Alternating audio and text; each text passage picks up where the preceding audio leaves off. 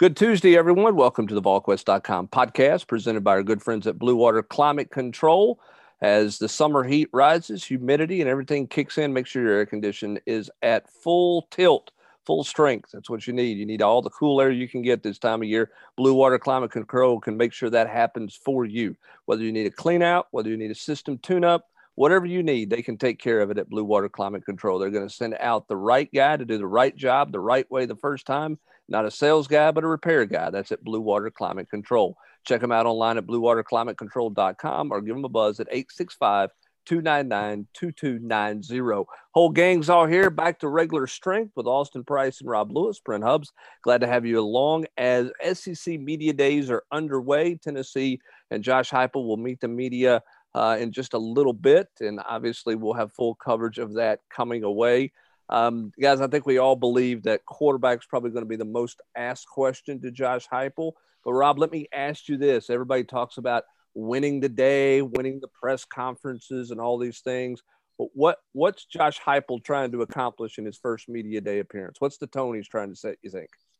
I mean, just it's a new day. I mean, the, the, the positive energy would be what I would say. Something that you know. I, I mean, I'm not saying Jeremy was negative or anything, but I, I don't think he really cared about projecting and you know being the face of a program selling it. I think I think Heupel cares. I mean, I think, I mean, I, and I'm not. I'm also not saying that it's the most important thing in the world. I mean, you got to win football games, right. but but I but I do think Josh cares about public perception, about putting, you know, trying to sell the brand to to let you know fans, recruits, just you know people, observers of college football in general to let them know what he's about, what this program is about, and I, and I think he wants to be. Uh, and to me, I guess at least from what I've seen so far, he wants to be positive. I mean, not like just rah rah, everything's great, but just you know, positive. Things are are what they are, but we're working and, and we're going to turn this thing around. Yeah, that was going to be my follow up. And Austin, you can jump in here as well with Rob. Where, if you're Josh Heupel, where is that line of be patient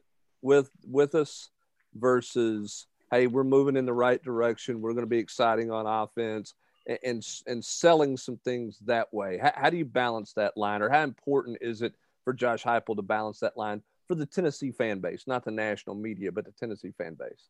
Well, I think that the best thing that Josh Heupel could do is just come in and talk about what they're going to try to get done, and not talk about, well, you know, this is year zero, or you know, we, we were left with nothing, or like nobody wants to hear that. Not a soul wants to hear that because that's all they've heard for a decade is is the year zero and all that stuff. So I think the best thing you do is come in and say, we're going to keep, you know, our stuff to score points. Our plans are to be exciting, be competitive, and, uh, you know, just trying to change the culture in, in Knoxville. Uh, I mean, you know, I just don't think anybody wants to hear any of that. Like, you know, well, wait till next year talk. Well, I think everybody understands Tennessee's not going to be a nine, 10 win football team this year. So don't come out there trying to set low expectations. Just come out there and just talk about what you want to try to accomplish in your first year. Rob, how does Josh Heupel answer the quarterback question? How do you think he's? How do you think he? How do you think he addresses that? Oh, I don't think there'd be anything close to just wide answer. open.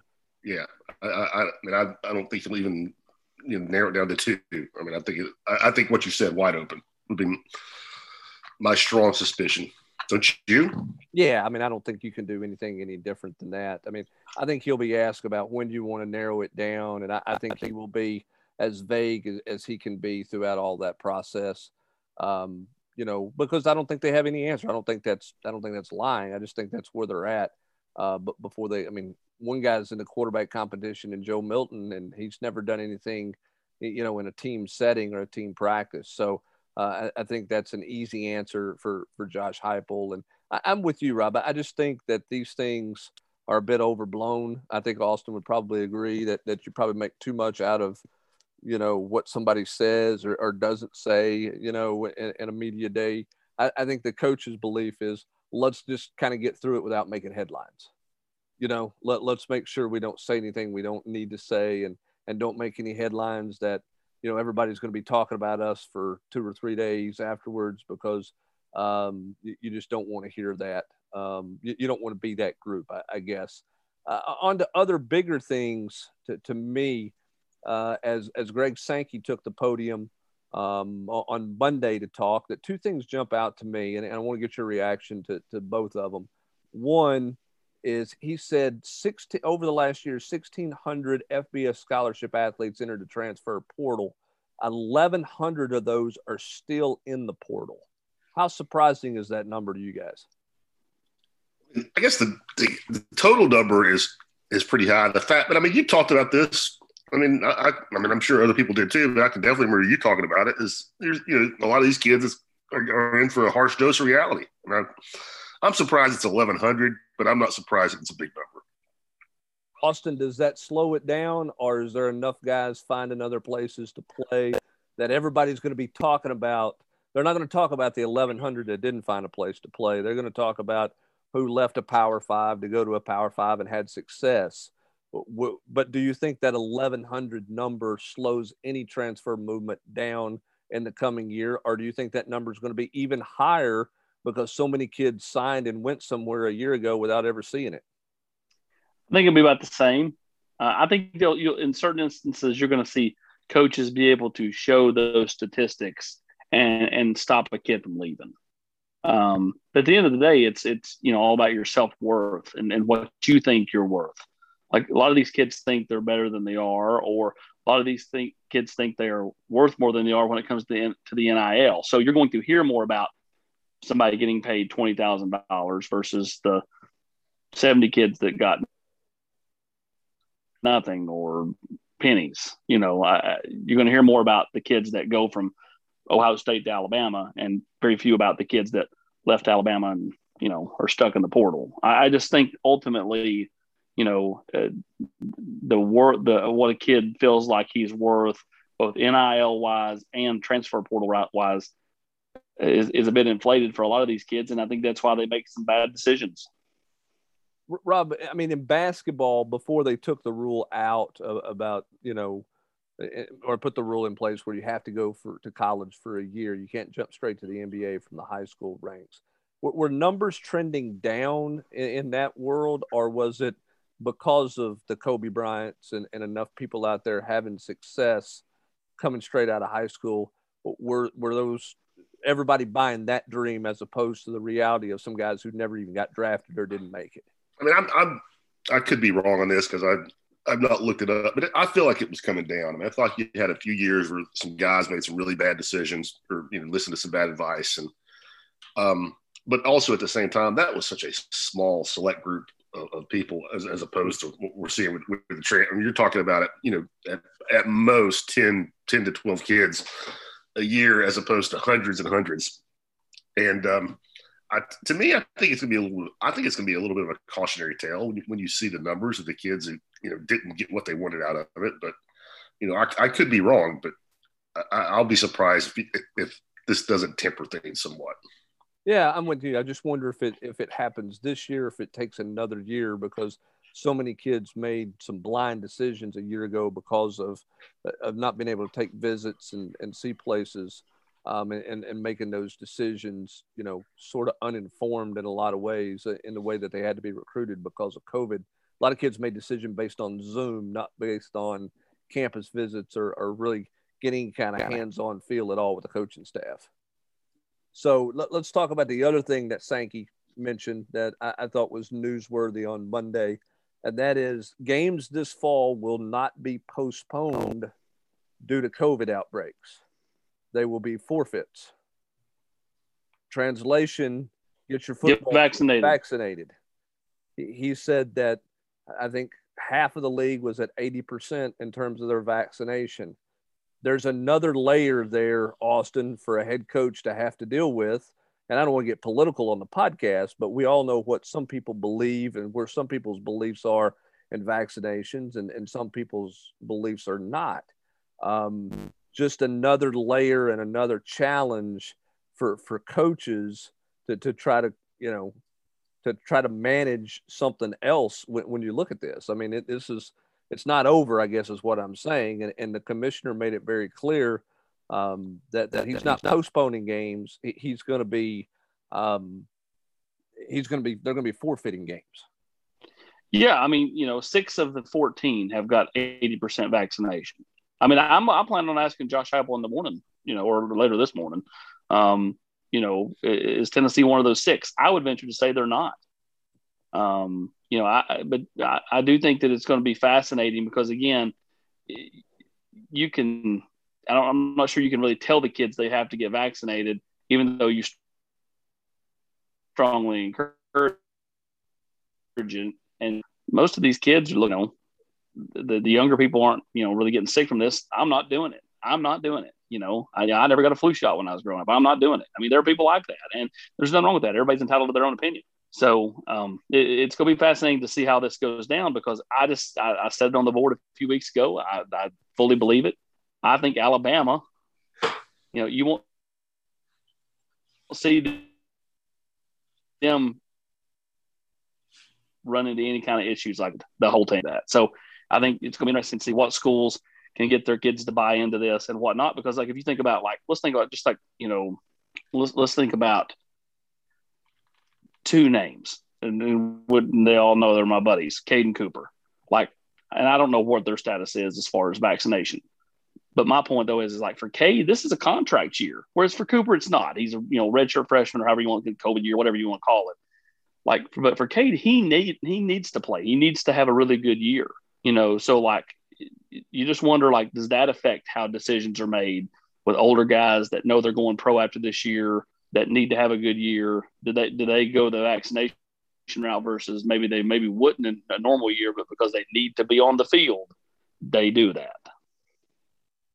Yeah, I don't know. I mean, Rob, I, think it's. I mean, isn't it easier for a team that that's got playoff aspirations for a coach to go in and and, and kind of sell it, you know, sell getting vaccinated, um, as opposed to somebody who's not. I mean, I know some some NFL coaches have gone and told their their team, "Hey, I understand you don't want to get vaccinated, but the one thing that can keep you from winning the Super Bowl is the virus that nobody has control of."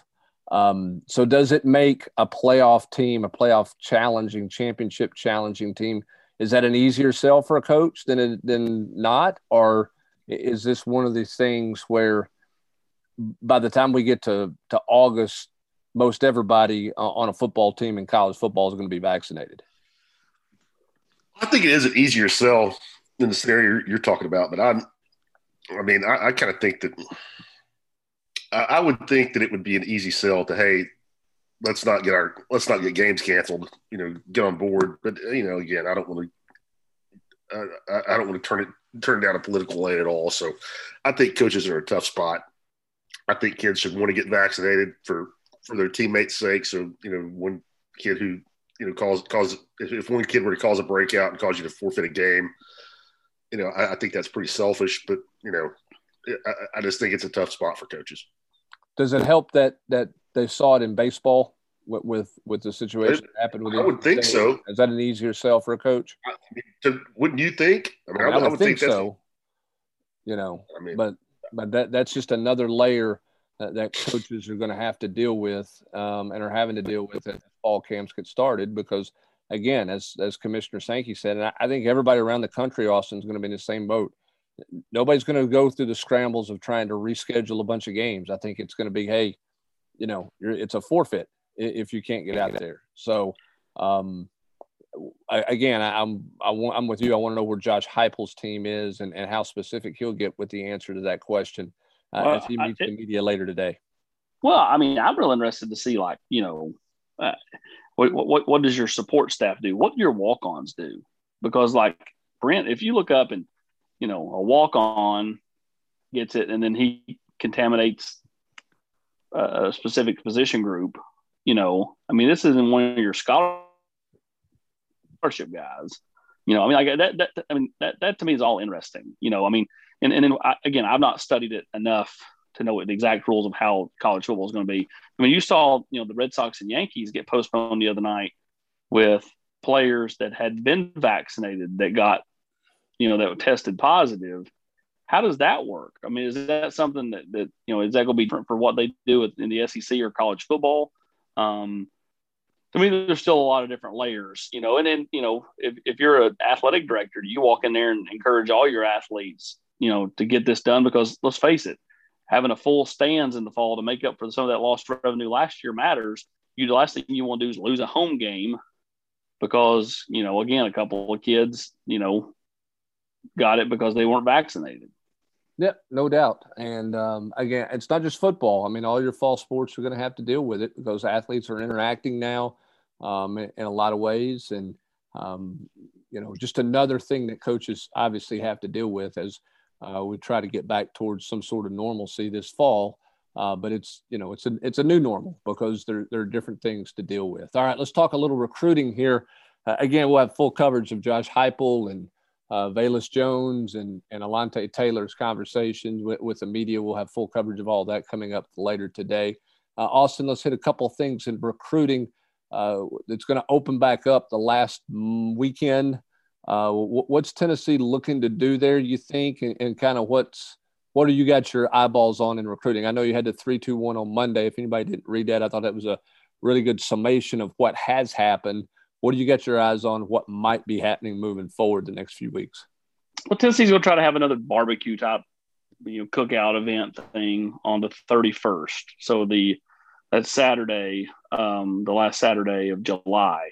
And so uh, I know they're going to try to get, you know, Elijah Herring, Cam Miller, any of the commits, Tayven Jackson, any of those commits to come in town if they can. They also understand that, like, you know, they're in the midst of getting ready for their senior years, and you just don't know what's going on with their local football teams. I mean, most kids aren't going to practice on Saturday, but you know, you never know. Um, so they're going to try to get as many kids as in as they can. Addison Nichols is hoping to make it back in. Some 23s, Caleb Beasley out of, out of Lipscomb and a few others are hoping to be in that weekend um, to see Tennessee. But that's that's kind of where you know they're at. I mean, it, it opens for five days, um, and you'll see a few kids across the you know you know, each state or area or whatever that'll go and do personal workouts for schools that maybe couldn't do it before. But uh, it, I think it, re- it will be relatively quiet outside of a couple of these type cookout uh, type get-togethers that uh, like Tennessee's trying to put on. All right, clear me up on a couple of rules. You can come in and have a personal private workout. You cannot have a camp, and you can take, you cannot take an official visit unless Correct. You're, you're a transfer. Is that right, or is transfers out as well? I'm not sure about the transfers. You cannot take an official visit if you're a if you're a high school kid okay. during the month of July, but you can come in for a personal workout. But you cannot have a camp. So like Tennessee couldn't have a camp, Alabama couldn't have a camp, whoever. But uh, a kid could go to Ole Miss and do a personal workout if if he needed to. So um, that's kind of where that's at. Um, you know, with with with that. Okay. AP, you feel like those are here to stay, the workouts? I do.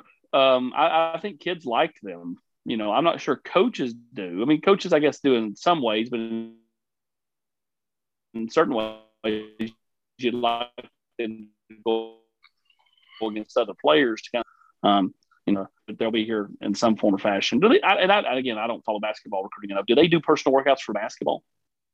Uh, I mean, it's kind of an open secret that they, when they come in for official visits, they usually play with the guys. They just play, they just play pickup, right, Rob? Yeah. Yeah, I, I, mean, I think coaches, I think coaches like the personal workout because they can get right to what specific things they want to see with, with, an individual. I think the downside for coaches is that you can't schedule those, you know, so everybody's got to basically be on call, you know, because if a kid drops in and swings through and yeah, coach, I'll work out for you today. Then all of a sudden you got to get your film crew out there to video it. You got to get your equipment guys out there and you're in a bit of a scramble mode because it's hard to to pre-plan a lot of those because everybody's schedule is different. But I do think Austin that coaches do like the fact they can get right to the specific drills they they want to do. Now in some other cases they probably want to see a kid compete. You know what I mean? Does he go first in line? Does he stay in the back of the line? You know all that kind of stuff you're, you're evaluating as well that you can see during camps. But uh, I, I think for kids they're they're gonna they're gonna stay in that private workout mode because I think they feel like a it doesn't kill their legs because it's not as long and, and you could do you know you could do a couple a day if you wanted to depending on what your travel schedule is like. So um, I, I, do think that everybody's gonna gonna want them to stay and i've not heard of anybody suggesting that i mean who's gonna eliminate them i mean you, you got mark mark Emmert all uh, rob this week basically talking about decentralizing the ncaa and trying to put by, put some of the responsibilities for management and uh, even to, to a degree punishment on conference commissioners which I think is a fascinating potential development going down the road. But but what else is Mark Emmert going to say? Because the NCAA is is losing ground in terms of their teeth and their control over the management of college athletics seemingly daily. Yeah, but and that you know that leads you to the next question about how does that? The obvious question is how does that impact you know this current investigation? But you know I can't see. I mean I just can't see that being affected. Do you? I mean you think Greg Sankey is going to slap Alabama? You know one of one of his cash cows with any kind of probation is going to cost 13 other teams in the, in the league money when they start divvying up you know, playoff revenue. I just well, yeah, I'm with you 100. percent I mean, you got Sankey on the record a year ago saying, "Hey, it's not my it's not my league. It's it's the presidents and the the ads and the coaches league." When he was talking about the one time transfers, he, you know, y'all need to make a vote on it. Not not me. I mean, y'all. I'm not making that decision. Y'all need to vote on it and decide. So, I don't know that a conference commissioner anywhere wants wants to be forced into that kind of power where they're making having to make those decisions on their individual member institutions.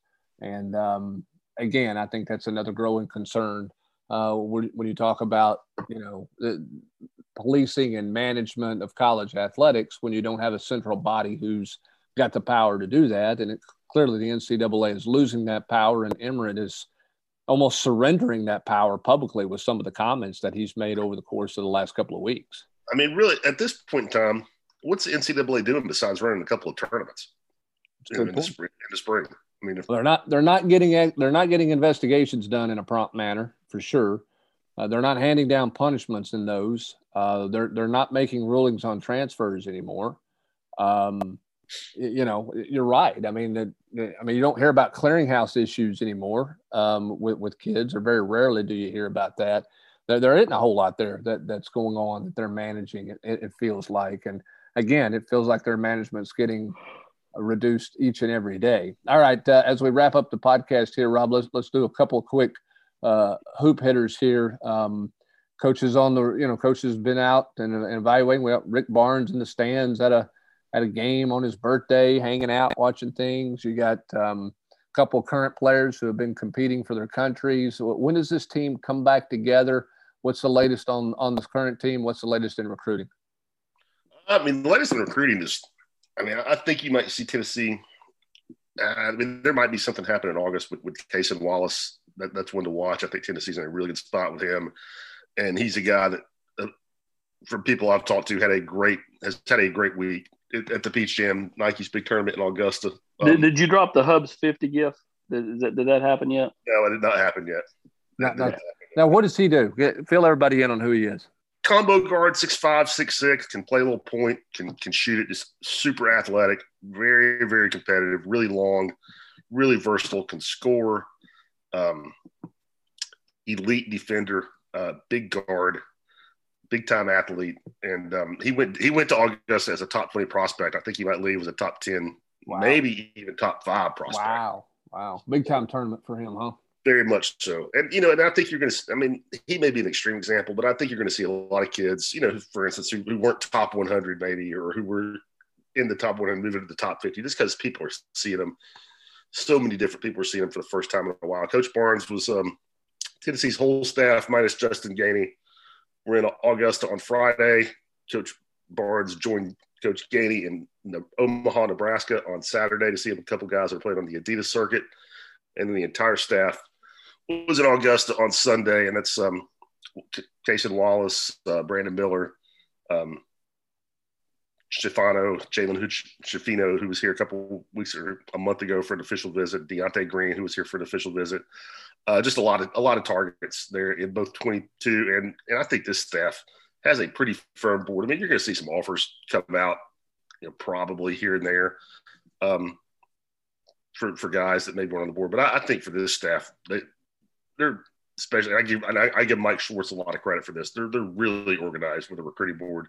So I, I, think that at this point in time and for the past couple years, they use July almost as much to look ahead to 23 and, and, get those evaluations rolling, or not just 23, but the next year, whatever year that may be. And I think they're doing a lot of that. 24.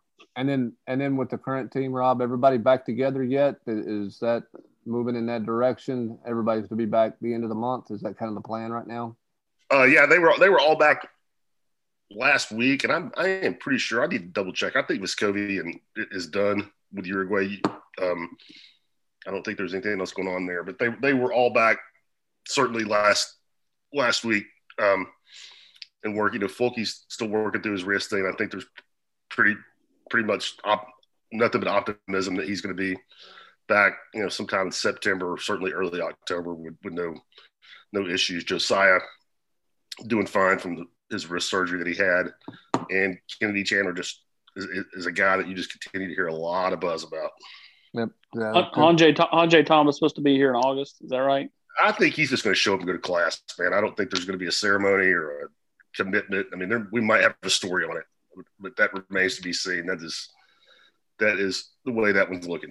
Just just going to roll, just going to roll in in August and go sit in the classroom somewhere. Now, something made, you know, something made work out differently with that. That's been so quiet. But I've, I've had several people tell me that's that is how it's expected to go down. Who, who's driving him here? Edric Lofton or uh, or uh, or or Jackie Butler?